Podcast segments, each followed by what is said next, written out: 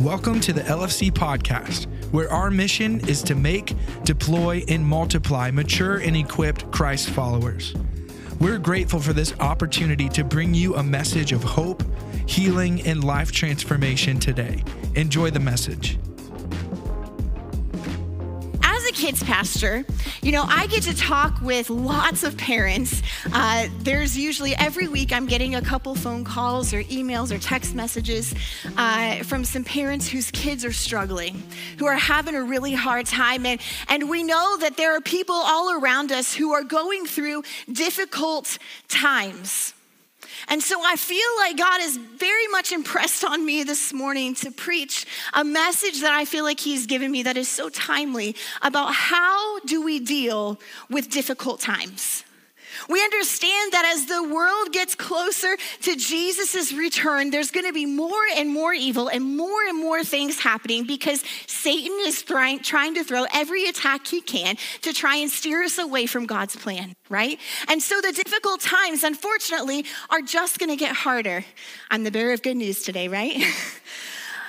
In all seriousness, though, 100% of us are going to experience hard times in our life, right? 100% of us are going to know people around us who are having difficult times. And so today I want to share with you a message about how can we get through difficult times.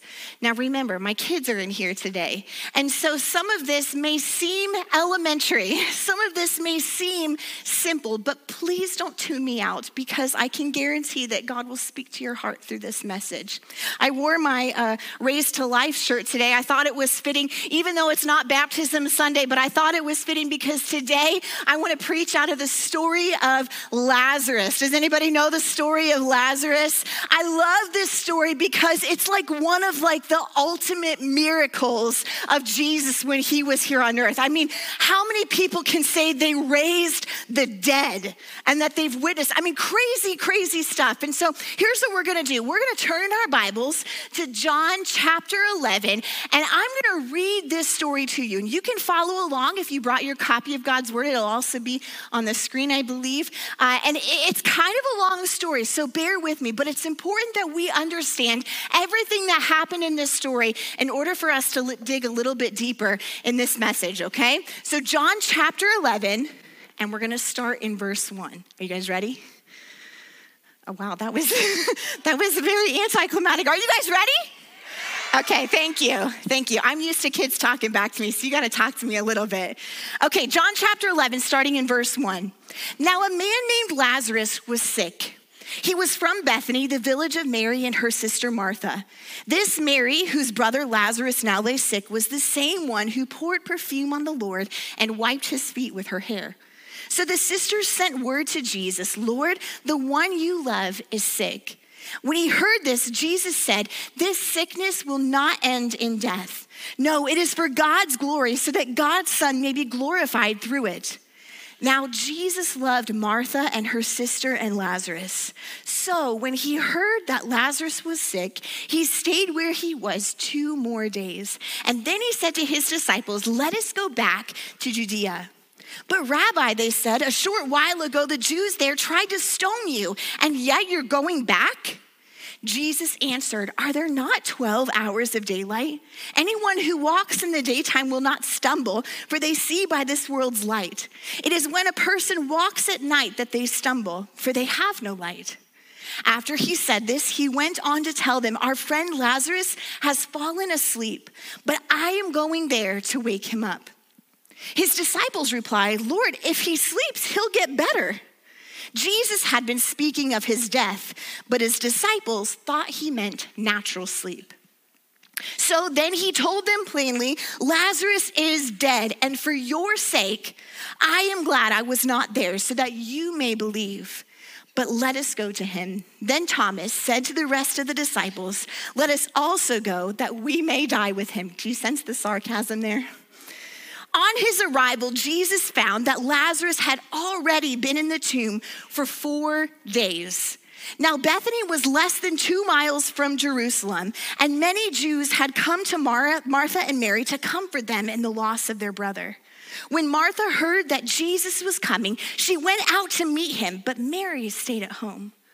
Lord, Martha said to Jesus, if you had been there, my brother would not have died.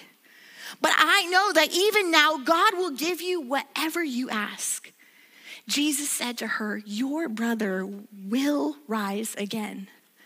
Martha answered, I know he will rise again in the resurrection at the last day. But Jesus said to her, I am the resurrection and the life. The one who believes in me will live even though they die, and whoever lives by believing in me will never die. Do you believe this? Yes, Lord, she replied. I believe that you are the Messiah, the Son of God, who has come into the world. After she had said this, she went back and called her sister Mary aside. The teacher is here, she said, and is asking for you. When Mary heard this, she got up quickly and went to him. Now, Jesus had not yet entered the village, but was still at the place where Martha had met him. When the Jews who had been with Mary in the house, comforting her, noticed how quickly she got up and went out, they followed her, supposing she was going to the tomb to mourn there. When Mary reached the place where Jesus was and saw him, she fell at his feet and said, Lord, if you had been here, my brother would not have died. When Jesus saw her weeping and the Jews who had come along with her also weeping, he was deeply moved in spirit and troubled. Where have you laid him? He asked. Come and see, Lord, they replied. Jesus wept. Then the Jews said, See how he loved him. But some of them said, Could not he who opened the eyes of the blind man have kept this man from dying? Jesus, once more deeply moved, came to the tomb. It was a cave with a stone laid across the entrance. Take away the stone, he said. But Lord, said Martha, the sister of the dead man, by this time there is a bad odor, for he has been there for four days. Then Jesus said, Did I not tell you that if you believe, you will see the glory of God? So they took away the stone. Then Jesus looked up and said, Father, I thank you that you have heard me. I knew that you always hear me, but I said this for the benefit of the people standing here, that they may believe that you sent me. When he said that, Jesus called in a loud voice, Lazarus, come out. The dead man came out, his feet, his hands and feet wrapped with strips of linen and a cloth around his face. Jesus said to them, Take off the grave clothes and let him go. Come on. That's a cool story, right?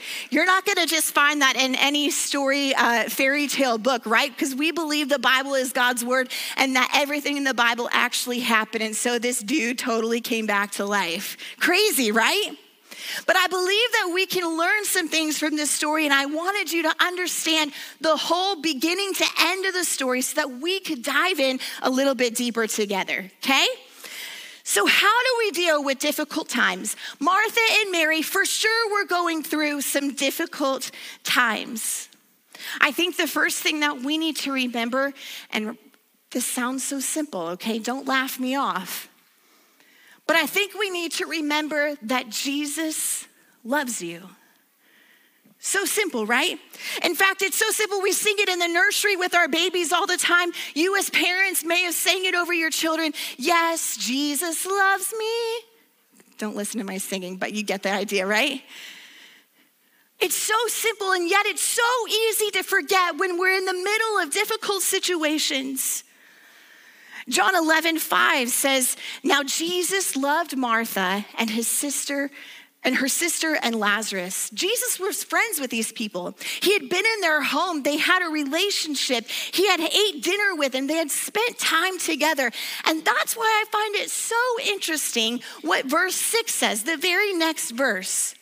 So, when he heard that Lazarus was sick, he stayed where he was for two more days. Let me read it together. Now, Jesus loved Martha and her sister and Lazarus. So, when he heard that Lazarus was sick, he stayed where he was for two more days. This doesn't make sense, right? This seems counterintuitive. It kind of seems crazy. Let me walk you through the timeline of this. See if you can follow me. Jesus was at Bethabara, which is about, was about 20 miles from Bethany, which is where Lazarus and his family was a messenger was sent with the news that Lazarus was sick. If that man had traveled quickly and without any delay, he could have made the trip in one day. Jesus sent him back with a message to the two sisters. Then Jesus waited for two more days before he left Bethany. And by the time he and his disciples arrived, Lazarus had been dead for four days. If you do the math, this means that Lazarus had died the very day the messenger was sent to Jesus, and Lazarus was already dead before the messenger had even gotten to Jesus. So, why would Jesus not just say the word and in the blink of an eye heal him? It doesn't make sense, right? I believe that Jesus' love is not a pampering kind of love, it's a perfecting love. Because Jesus loves us, he is willing to allow us to go through difficult times so that our faith can be perfected and we can grow in our relationship with God. You see, the word so, according to the dictionary, means and for this reason. Jesus loved Martha and her sister and Lazarus, and for this reason, when he heard that Lazarus was sick, he stayed where he was two more days. It's difficult under, to understand sometimes God's reasoning for things, right?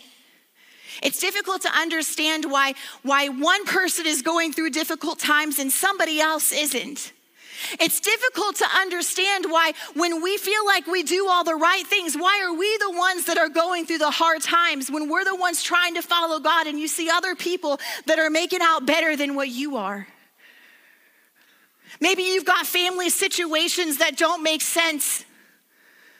But can I tell you that Jesus loves you? So he waits. It's hard for us to wrap our brain around.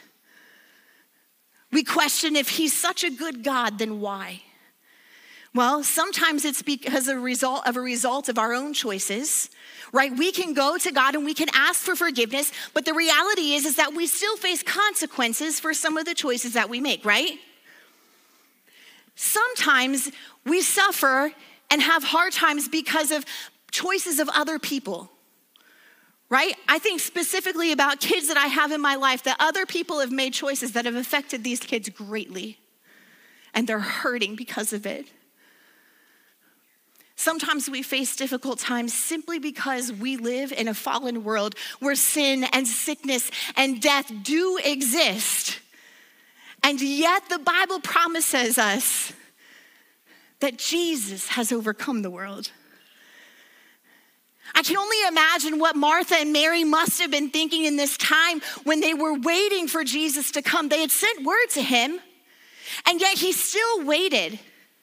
Can you imagine what that must have been like? Come on, Jesus is my friend. Jesus has all power. We've watched him do miracle after miracle, and yet he's not doing anything about my brother who's sick and dying. Can you imagine the hurt they must have felt at times? Probably some anger and some bitterness. Right? They're human.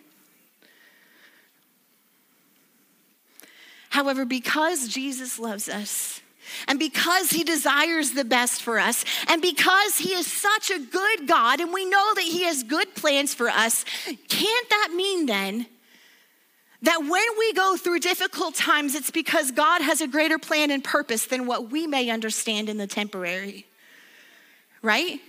We know God's good, we know his plans for us is good. John 11, 7 through 10, we get into this section where he's talking with his disciples, and his disciples don't understand. They've been following Jesus, and they think that Lazarus is just asleep, right? He said to his disciples, Let us go back to Judea.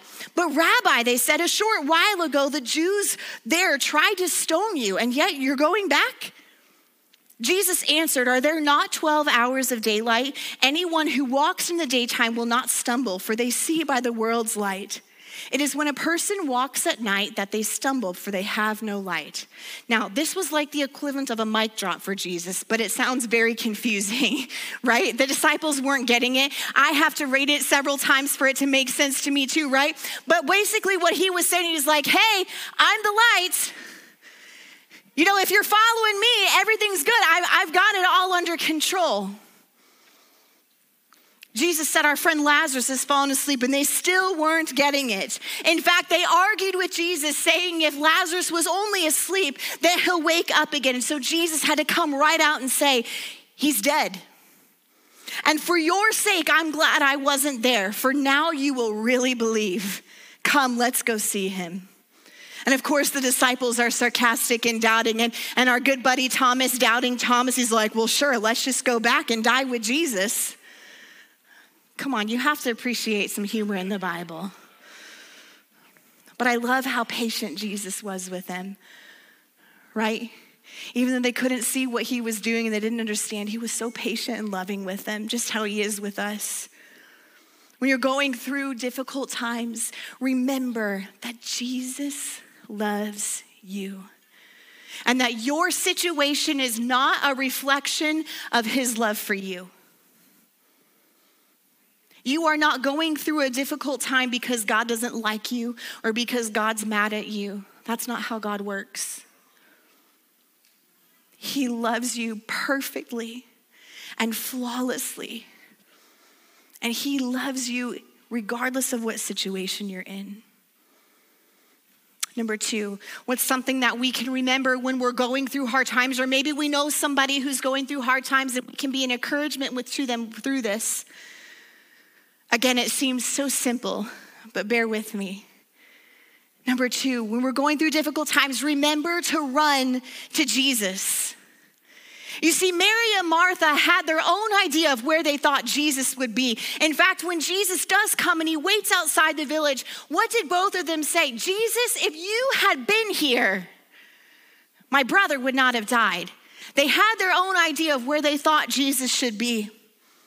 You know, many times when we're going through our situations, we have our own idea of the way that we think Jesus should answer, the way that we think God should move. And if he's not where we think he should be, or he's not working the way that he thinks that we think he should, we tend to sit and wallow in our grief and our suffering instead of getting up and going to him ourselves. Right? You guys understand what I'm saying? He doesn't hide himself from us. But sometimes he desires us to seek him out.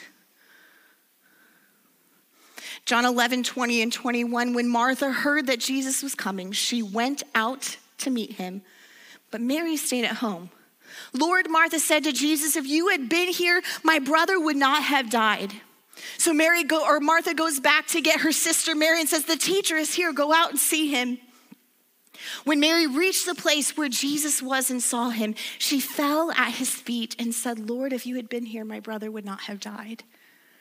Can you imagine the disappointment they must have felt?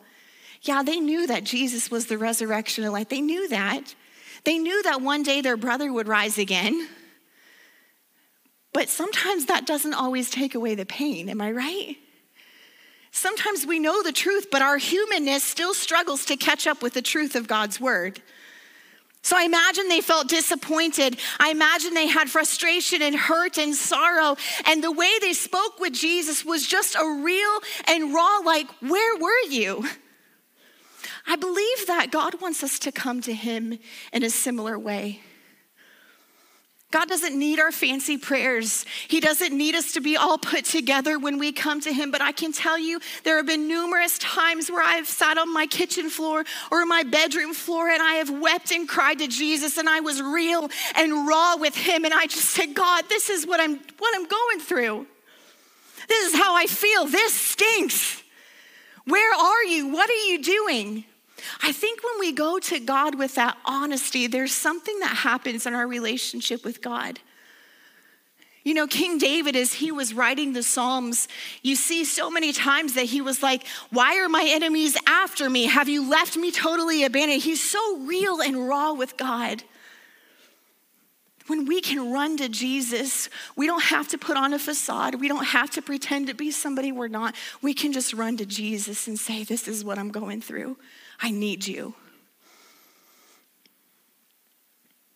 It's interesting when you look through the Gospels that Mary, the sister of Lazarus, is only mentioned three times. And as I was studying this, I found it so interesting because every single time that she's mentioned, she is found at the feet of Jesus. The first time was when uh, Jesus was visiting their home and Martha was busy cooking and cleaning and doing all the chores. And where was Mary? She was sitting at Jesus' feet listening to him. The second time she's mentioned is here in the story of Lazarus, where she's desperate and she's hurting, and she runs out to Jesus and falls at her feet, at his feet. And the third time is when, just a few verses later, I believe it's in chapter 12, where she anoints his feet with oil in preparation for his burial. She's always found at Jesus' feet. Why? Because she knew where to go. She knew where she had to get to in order to get through whatever she was going through, whether it be good or bad. She knew that she needed Jesus. You see, it's through suffering and hard times that we learn to depend more on God and less on ourselves, right? Mary and Martha could do absolutely nothing over the death of Lazarus. It was completely out of their control. Have you ever felt like that?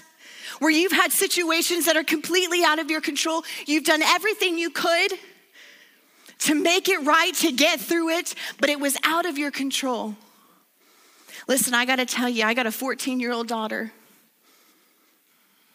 Parents, you're, you're getting the brunt of it today. I'm telling you, sorry. Not sorry, but I want my daughter to know where to go when she's facing hard times.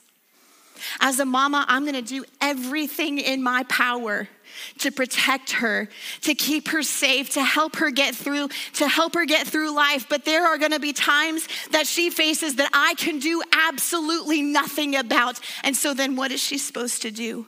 I want my kid to know how to get to Jesus. I want that path to be so well worn to Jesus that even when mama's not there, even when there's darkness and chaos and all kinds of stuff going on around, she knows who she needs to go to to fight her battles.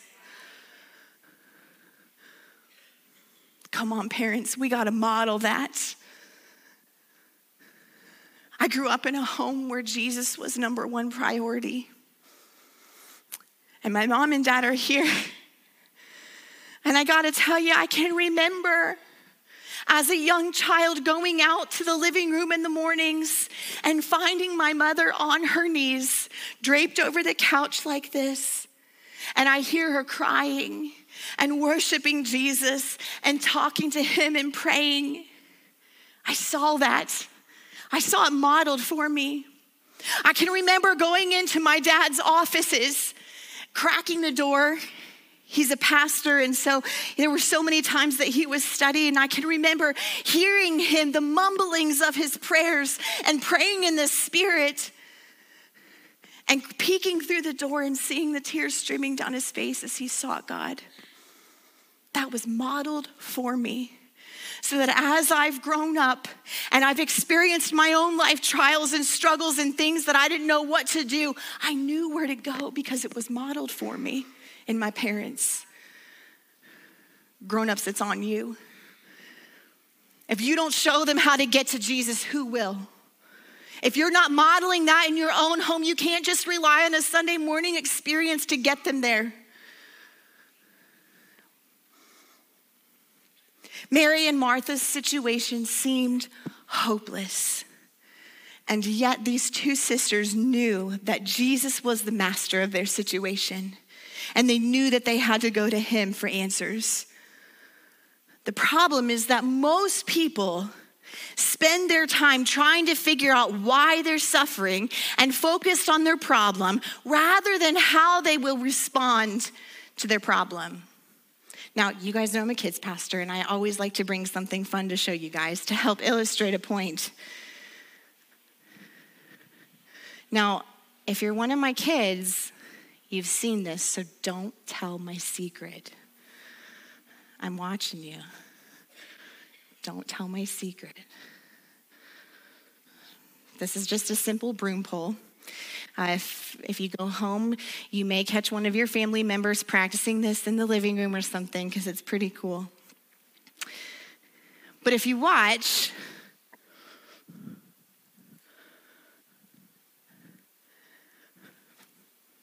it's pretty difficult to balance this stick. You see, many times we get focused. We get focused on our suffering. We get focused on our pain.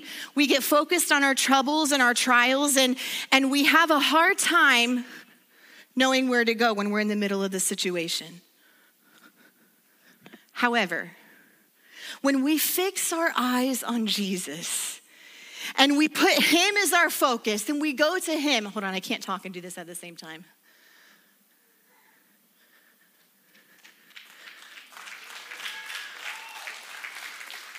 Come on. That's worth a little bit more.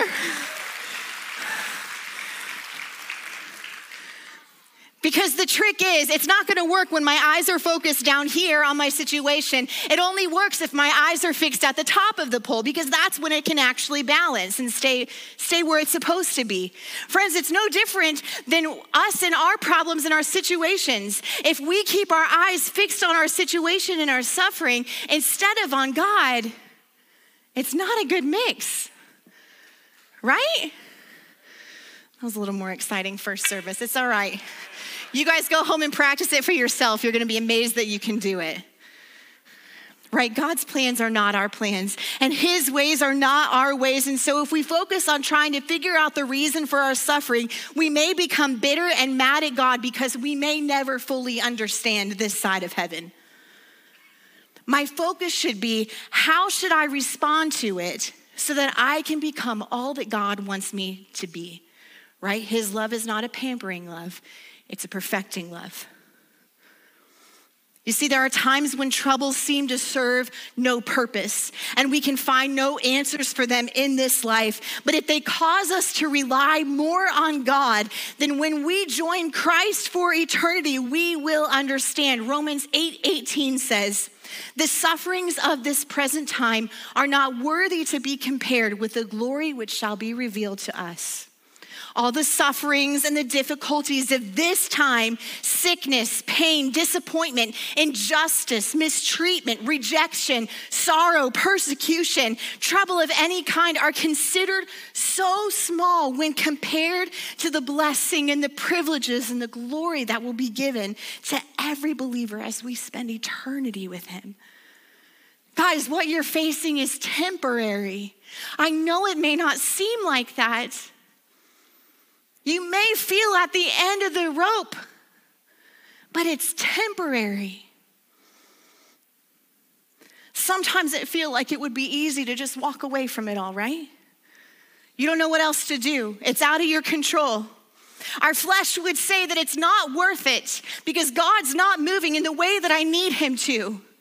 That's why we have to focus on what we know is true that God is faithful and that we can run to Him, right? Okay, number three.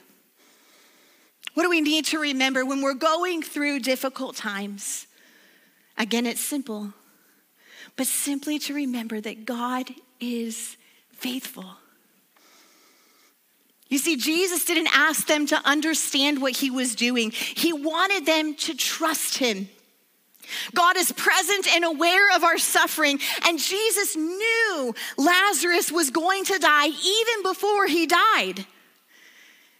And yet he said it wouldn't end in death. Listen, I didn't even say this first service, but maybe some of you feel like you have been in a grave for four days. You feel like your situation is so difficult. You feel totally alone.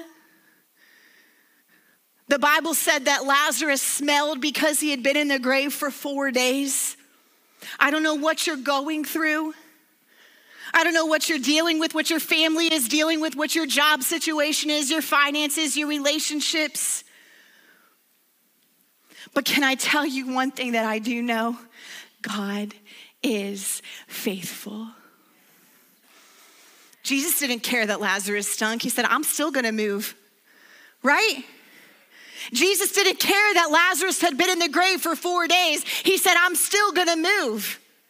And he wanted people to trust him. It's interesting to note, though, that even after Lazarus was, was raised from the dead, right? Kind of like the ultimate miracle here on earth, it didn't stop for Lazarus. Because if you look a few verses later, you see that there's actually a plot to kill Lazarus. In John chapter 12, it says, When all the people heard of Jesus' arrival, they flocked to see him and also to see Lazarus, the man Jesus had raised from the dead.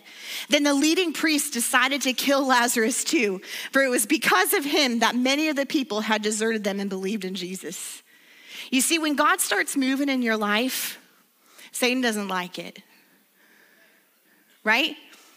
Satan doesn't like it when God is moving in your life. And even after this incredible miracle where, where Lazarus experienced this literally life changing encounter with Jesus, he still faced hard times. But Jesus was still faithful. You see, friends, God is faithful in our difficult times. God is faithful in our good times because faithfulness is who He is. It's part of His character. He does not change. Sometimes it's after we experience our greatest victories, is when we can let our guard down and start to think that we're okay, we're through this situation, we're all good. Because sometimes our humanist think, starts to think, well, I, I did this, I'm, I'm through this, we're, it's good. And honestly, that's probably the part that you are most vulnerable because your dependence is no longer on God the way that it was when you were walking through your situation. Right? We have to stay focused on God.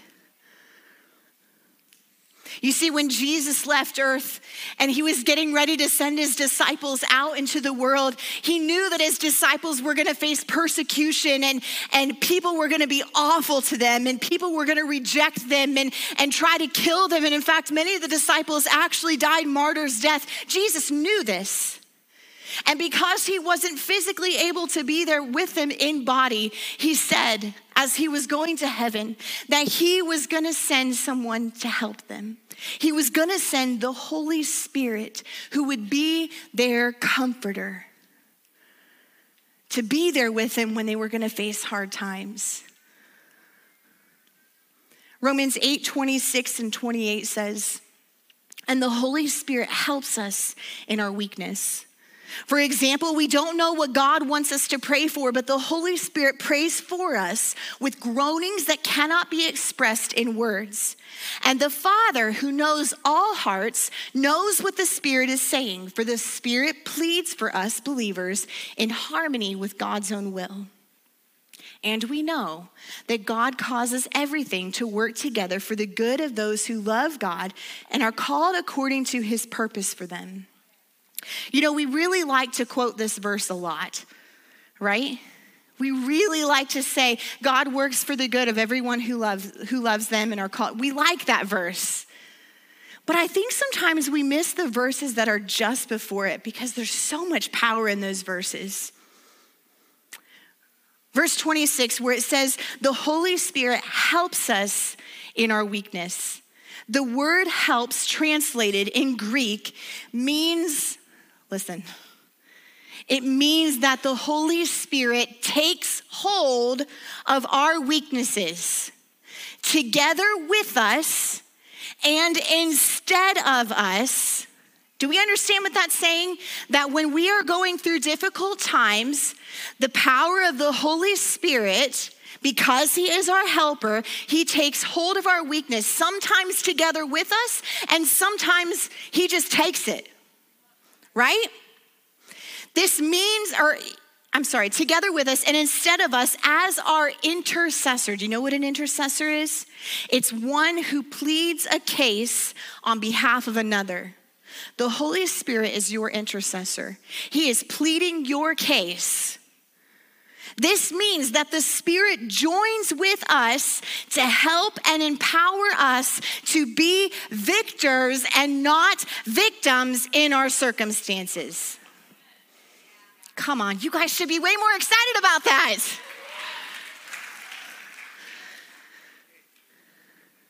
The Holy Spirit takes on our weaknesses. He is our intercessor. The Bible says that we have two main intercessors, mediators, ones who plead our case and take responsibility for our needs and situations. It's the Holy Spirit and Jesus Christ who sits at the right hand of the Father currently. Right? The Holy Spirit prays for us with groanings. Have you ever had moments where you you were so upset and, you literally had no words to say. And it was like you felt it in your gut, and it was like a groaning and a wail. Have you ever felt that? That deep inner depth groaning.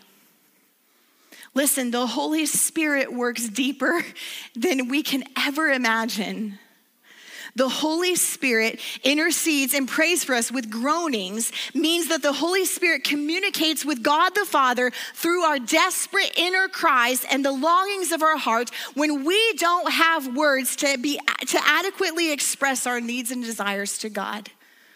Let me explain this a little further.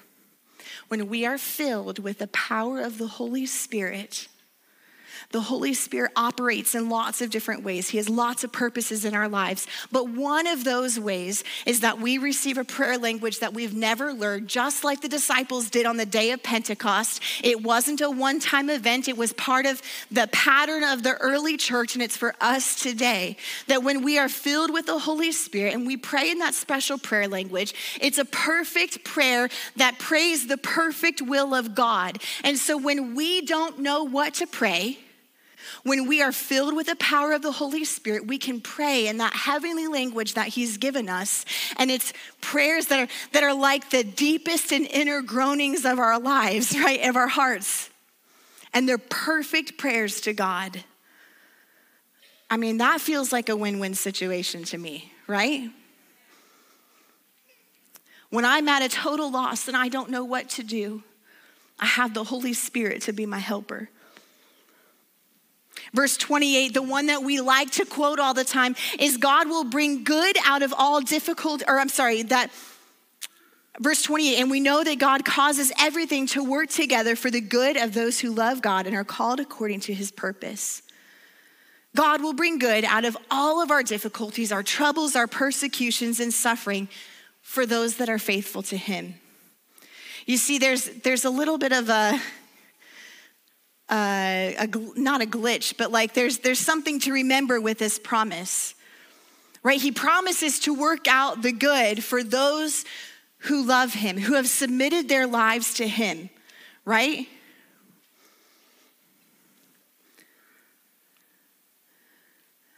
The all things promise doesn't necessarily include our sins or our negligence to follow God's will.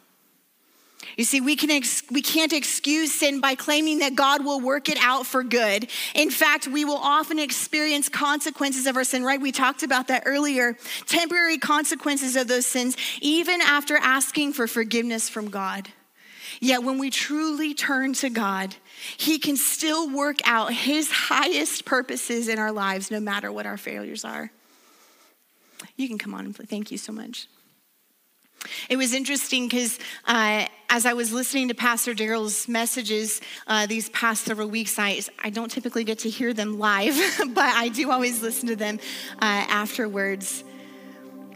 And I, you know, he's been preaching on healing of the spirit, soul, and body out of 1 Thessalonians 5:23 that, that we would be made blameless, right? And I find it so interesting the way that God works because this entire month, our kids' church curriculum, mind you, Pastor Daryl and I have not talked about this. And so this was set, totally set up and ordained by God. But our verse that we've been learning in kids' church this month is found in 1 Thessalonians 5:24. Kids, will you help me say this? I know that now it's like, oh, she's talking to me. I should pay attention. It's the verse immediately following that in 1 Thessalonians 5:24. God will make this happen, for he who calls you is faithful. That's a promise that's in God's word. That when we are following him, when we are running to Jesus, regardless of what situation we're in, God will make this happen for he who calls you is faithful. You're not in it alone, friends. Thank you so much for tuning in to the message. If you desire to grow deeper in your faith, we want to help you. Text the word GROW to 419 495 6802. You can also stay up to date on everything coming up by checking out limafirst.church and hitting the events tab. Lastly, make sure you hit that subscribe button so you don't miss out on any future LFC content. We'll see you next time.